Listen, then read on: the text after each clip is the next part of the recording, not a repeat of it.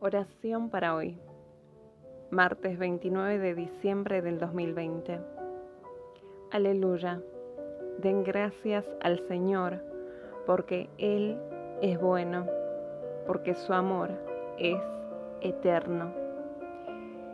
Salmo 106, 1. Querido Padre Celestial, cuyo poder está sobre toda la tierra, te damos gracias por todo el amor que nos muestras. Gracias también por todo lo que nos parece difícil, pero tú lo cambias en ayuda y fortaleza. Queremos agradecerte en vida o en muerte, alegres o tristes, por ser tú el gran y todopoderoso Dios, quien nos llama y conduce una y otra vez a una vida más plena.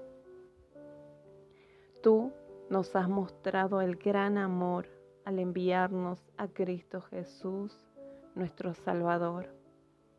Él siempre estará con nosotros y permanecerá en nuestros corazones. Por medio de Él podemos clamar de alegría. Abba Padre, Abba Padre querido. Gracias por estar con nosotros. En el nombre de Cristo Jesús. Amén y amén.